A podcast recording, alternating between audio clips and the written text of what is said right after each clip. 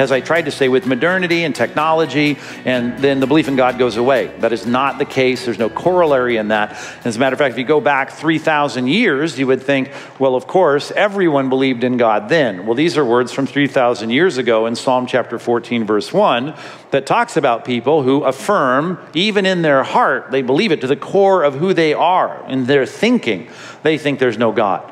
Now, of course, the Bible's uh, being a bit dismissive and disparaging about those folks, but there's a statement of atheism or psalm 10.4 in the pride of his face here's a little diagnostic the wicked does not seek him. All his thoughts are there is no god so again I, i'm just trying to make the point that atheism has always been and the denial of the belief in god has always been present in a minority of the population.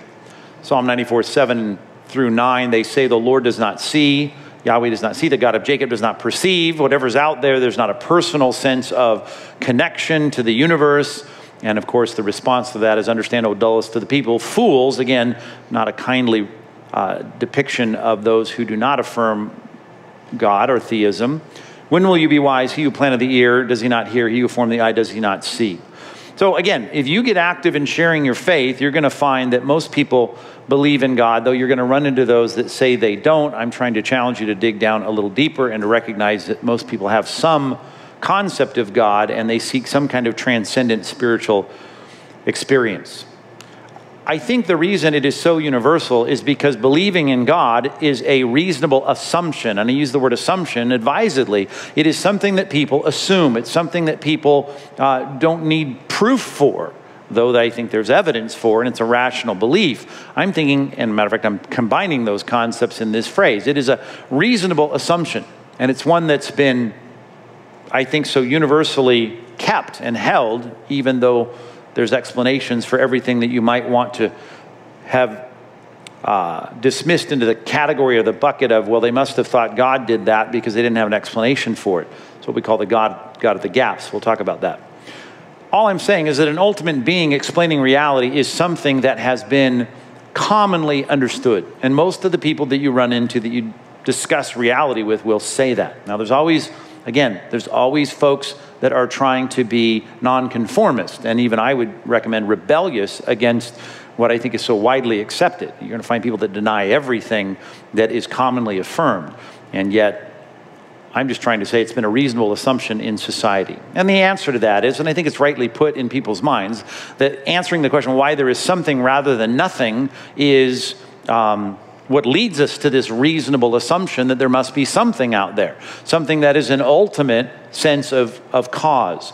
Hebrews chapter 3, verse 4, and you'll even see in our English Bibles it's put in parentheses because it's a parenthetical statement. But in the middle of this discussion uh, about the building of something, it says, parenthetically, for every house is built by someone, and the builder of all things is God.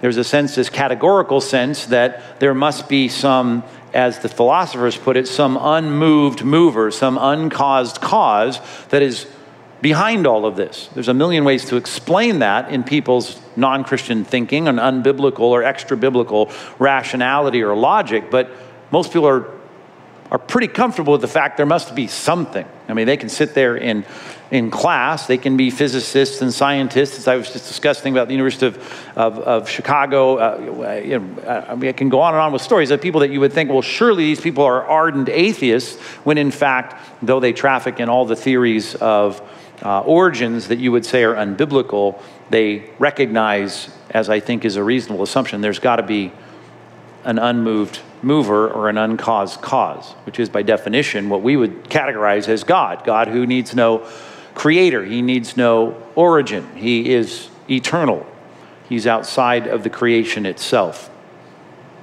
If you want more on some of this, you can go to Sermon 1451. I should have listed a few more of those, but there's lots on our website to deal with some of the options and cosmology and things that we've tried to deal with, at least on a deeper level, but a fairly understandable and popular level. And books galore to go as deep as you'd like to go. But again, I'm saying we could spin our wheels all night in trying to talk about that 3% in America that would staunchly say, I understand the question and I don't believe it. I'm confident there's no God. And I'm saying I don't think that's helpful for our purposes to recognize that most people you talk to are going to believe that every house is built by someone and the builder of all things is God, however they define that. Reasonable assumption. Now, there are some unpopular alternatives. And I say that because if pressed, this is where people get. That's why a lot of the physicists or even the, you know, microbiologist or whoever it might be that might even be well trained and ardent in defending some kind of origins that wants to explain everything in natural terms, uh, still does not want to press their their philosophy to its logical extreme. In other words, uh, I would put what I'm about to list, a few things here. These are not assumed by most evolutionists. If people are trying to explain origins without God, as was popular, and we reviewed the history of this in our series on bad theology, on that section on the atheist. But if you want to look at what evolutionists believe, they don't want to press reality completely to where the theory um, takes them. In other words, to really say, as so often is said, wow, what's wrong with my. There it is. We would say, I think, in explaining something regarding origins without God, you might say, well, it's unintended, purposeless, unplanned, and meaningless. But see, as I even mentioned on a weekend not long ago, uh, most people are not existential nihilists. They do not really believe and they don't live like, and they won't even admit when pressed that life and reality is meaningless, unplanned, purposeless, and unintended. They don't live that way. They don't raise their kids that way. They don't teach their kids to do what is right that way. And they would even admit, I believe there's some kind of meaning in life and there is some purpose and plan. They might believe that there's even a, a teleos or, a, or an end or a direction to history.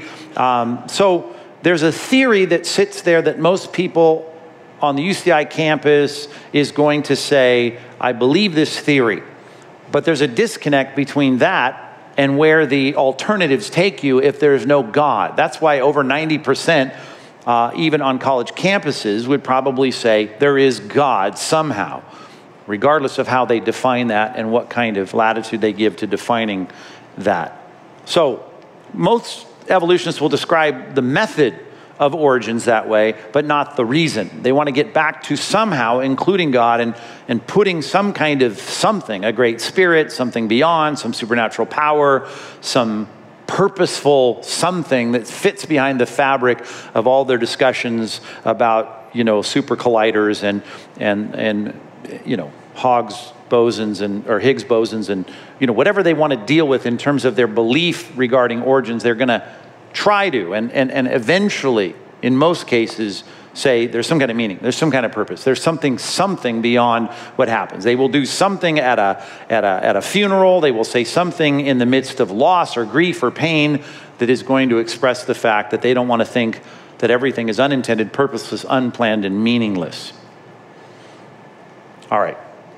And our bookstore will have plenty that can help you with this. But again, I think we would spend a lot of energy and time, which I, we even have done in the past, that I wonder about the usefulness of it, that's not going to help your conversation with the guy who is there working at your house or that you hang out with across the mailbox. It's, most of that isn't going to be necessary or needed.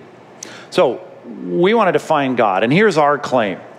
And if you are in tune with apologetic theories regarding evidentialism or classic apologetics or presuppositionalism, I guess this starts to show a little bit of my perspective because our claim basically uh, is twofold. And it starts with this the assumption that God has He's revealed himself, that God has actually this intended cause, purposeful, meaningful creator has revealed himself. He has explained himself. He has made himself known. And we believe, of course, that the Bible is the record of that revelation. God has not kept himself silent, God has not kept himself hidden. God has in some way created or has communicated to his creation, here is what you can know about me. He doesn't tell us everything, obviously, and no one claims that.